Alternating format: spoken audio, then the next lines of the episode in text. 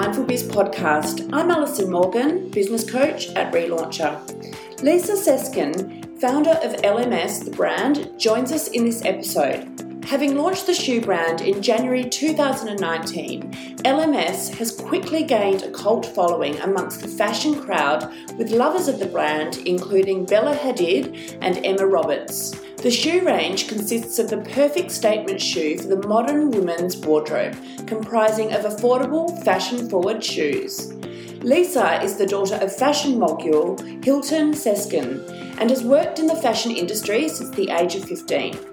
Lisa's goal is to inspire women in, in business on the industry and empower women to feel sexy by what's on their feet.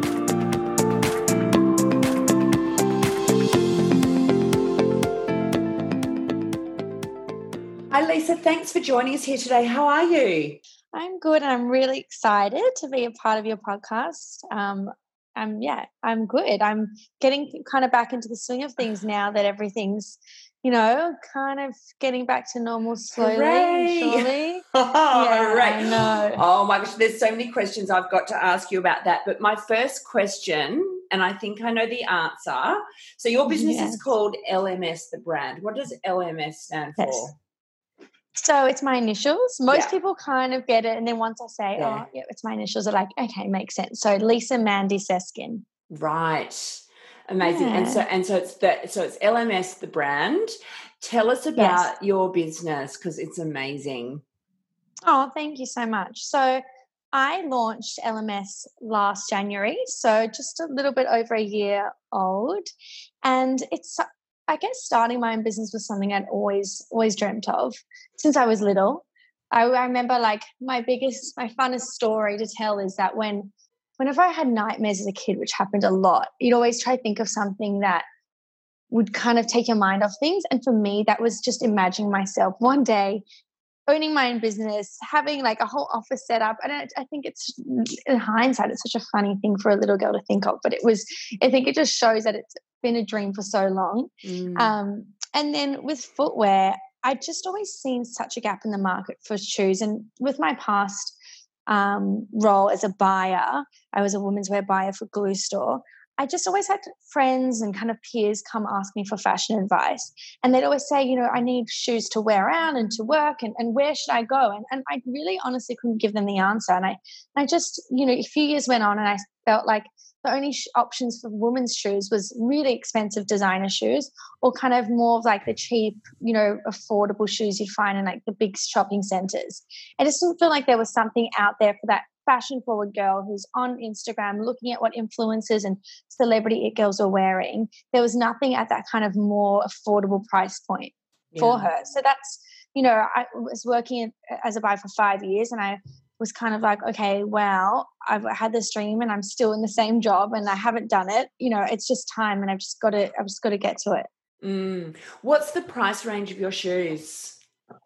They, um, the heels are all around two, they range from two hundred to two twenty for the heels and the boots are three hundred and everything's genuine leather, um, and great quality. Yeah. You've been in the fashion industry since fifteen. So tell us about that. So, yes. So I always knew I wanted to be in fashion. I, um, I come from that background. My, my family's in the kind of retail fashion business as well. And so, you know, through school, I was always working, um, in, on the shop floor in retail. And when I, I, I knew when I was choosing what degree to study that I, I'm not, I wasn't super, super creative. I was always kind of a bit more business savvy. So I went and studied a Bachelor of Business at U T S. And then in my last year, I was just kind of itching to get into the workforce and like start my career. I was just so eager. So the last year I started working full time and then I was studying at night and I went um, and started as a marketing assistant for Glue Store and also Topshop Australia. And from there, I kind of just fell into buying quite naturally. One of the buyers at the time, we'd always kind of catch each other in the office and she said, I'm really looking for help. And so she said, come join me as an assistant buyer. I think you've got a really good eye for fashion. So I went in and I started and it turns out like a few, within a few months, she she left the business and they couldn't find anyone to replace her and I just completely got thrown in the deep end. And then five years later, I was still, I, you know, I, I built a lot, like a really large, a, a great skill set. And I started um, developing some of our in-house brands. Um, one of them was called Beyond Her, which um, was a fast fashion women's label. And, and it really gave me the confidence to, to show myself that I could build my own brand, because I did it for the company and it turned out to be one of the most successful brands in the business. And I think that's really what kind of gave me the push then to start L M S. Did you find it was different starting your own brand versus, you know, building someone else's? Yes, because you you do everything. Yeah. Like, there's no one to do it for you. You're doing everything at a low-cost level.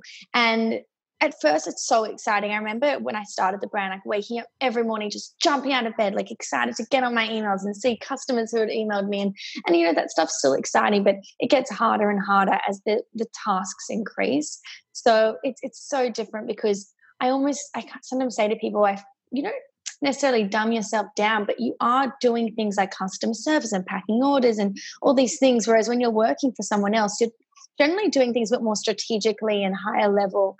So you kind of do take a few steps back, but I guess that's how you really learn the business from, you know, and from all capacities. Yeah, absolutely. So what did you do? Like, how did you go about launching your brand?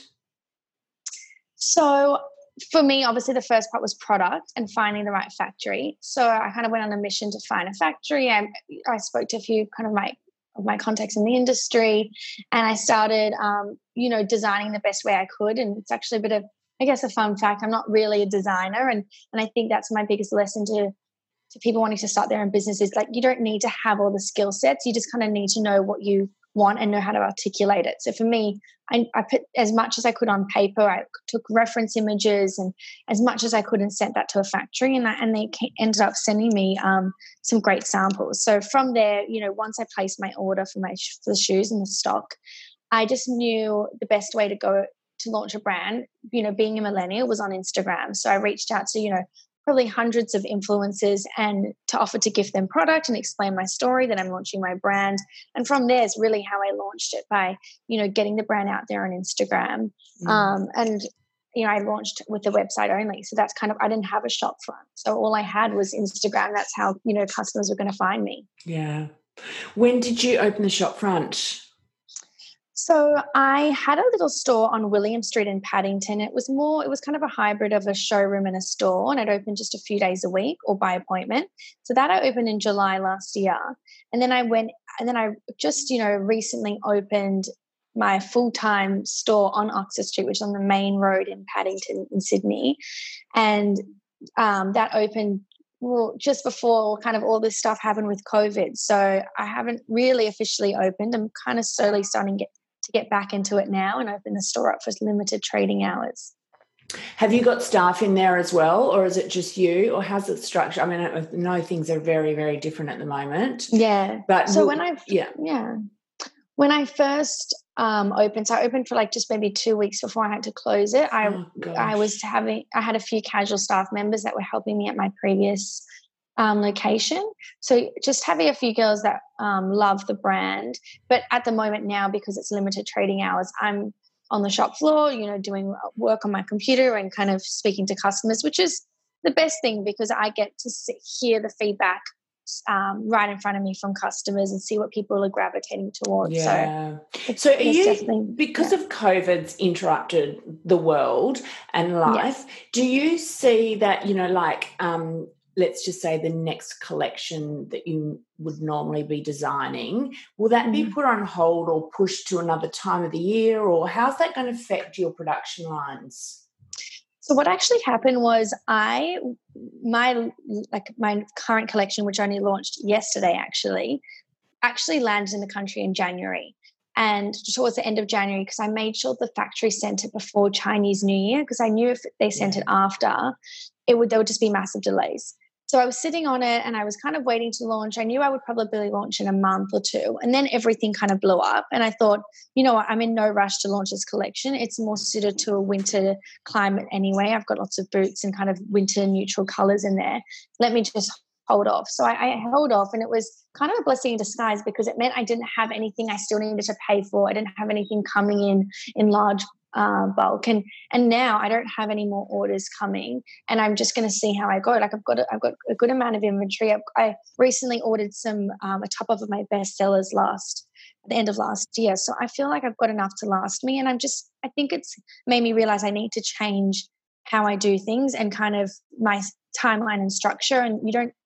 I think a lot of brands have realized you don't have to follow the status quo when it comes to releasing four drops a year and doing it at this time. It's like, you know, being direct to consumer, you have the luxury to set your own rules and your own timeline. So for me, yeah. I'm just going to, you know, kind of see how I go and, and listen to what my customers want.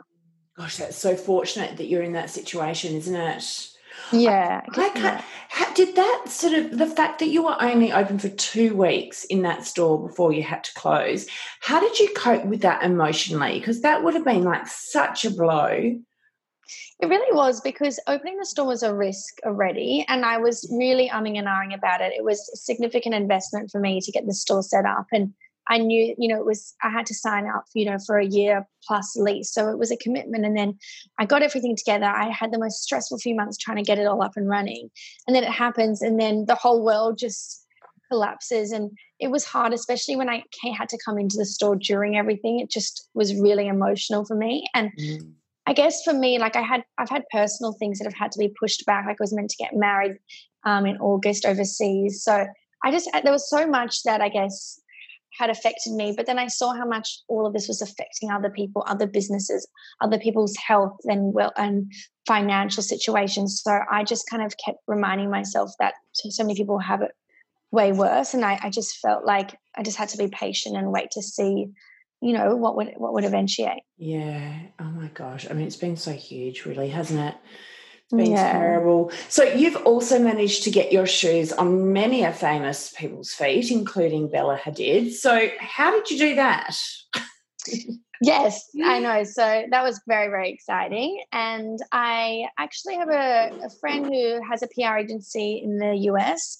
And, um, you know, P R agencies work quite differently within Australia and, and the U S. And in the U S, because they have in L A especially such access to, you know, Hollywood and celebrities and stylists, that's like a whole arm of their business is reaching out to celebrity stylists or even celebrity P As mm. um, and, you know, sending them like, you know, the brands that they look after, their lookbook, and asking what they like. And and so, um, you know, that's how I did it, is that the my friend who, who I was working with, um, they reached, the company reached out to Bella's stylist, Mimi Cottrell, and sent them the collection. And, yeah, she picked it. And, and, you know, we were discussing that all the stars have to align to actually get a photo of a celebrity in your shoe, because yeah. obviously they have to pick it. Like I've sent shoes to Khloe Kardashian before and, and she didn't wear it, or maybe she wore it and I never saw it. And so you have to pick it. It has to fit them, and, and then it has to work with their outfit that they're going to wear. Then they have to be snapped in it by paparazzi, which, you know, that might not happen. They might go out for lunch with their friends and paparazzi might not, you know, come by. Or, so really, all this... quite often people's feet aren't in the photos as well. Exactly. That's the biggest struggle with footwear. It kills me. I see people who, you know, sell like sunglasses and jewelry, and it's like that, you know, it's like a celebrity can take a selfie and it's all there, but yeah. no one's seeing what's on their feet when they oh. take a selfie. So. How do you know what size the celebrity's feet foot is? A lot of the time these P R agencies, because they've sent, you know, product to them, they have it on file, right. or the stylist, the stylist will let you know. This is the thing with shoes. What what sizes yeah. do you have to stock the most of? Yeah, it's, you know what's interesting is when when I first ordered my first collection, like I was kind of, I had really no idea. I was just hoping for the best. Winging and what it, I yeah. learned is, yeah, what I learned is Australians have big feet. Yeah. So size... Well, thirty-eight is always popular, but then thirty-nine, forty, my forties and forty-ones would actually sell out really quickly. And then mm. my second collection, I introduced a size forty-two, which is at about an eleven. That's because me. I had the demand for it. Yeah. That's me. And I find it so hard to find shoes for that reason. Yeah, well, it just yeah. shows, I think, that no one, it's very rare now that people are a smaller size. You know, I do start from a thirty-five because there are customers, you know, who do also come into my store and be like, I can never find women's shoes. I have to wear kids' shoes. Mm. So I really want to be able to, you know, offer it to everyone and, and not exclude anyone. So, yeah. but yeah, definitely the bigger sizes are really popular. How many pairs of your own brand of shoes do you have in your wardrobe? Oh, my God, I have so many. I was tidying my wardrobe the other day and, like, I just can't make it look pretty. Like, I'm just shoving yeah. shoes on top of each other. But I, I feel like I get really excited. Like, I just want launch my new collection and I was so excited to put, the, you know, my new shoes on. And even my mm. mum was like, oh, where did you get those from? And I'm like, L M S, obviously. Yeah, um, wow. But so I've got, I've got pretty much one of everything because I take all of my own content myself for the Instagram. Like I run the right. Instagram. So yeah. I'll go out in the day, I'll take the photo of the shoes on my feet. So I really do need to kind of be, you know, wearing all of them. And also I'm like my number one billboard and advertisement. Mm. Like when I go out, I have to wear L M S because I know people are going to say, where are your shoes from? Yeah. So yeah. Exactly. Wow. What would you say have been like one of the biggest learning, you know, learning experiences you've had along the way so far? I would say that um, especially at the start, you kind of rely on, you know, you sometimes tend to rely on people to do things because you don't have necessarily have the confidence that you have that skill set.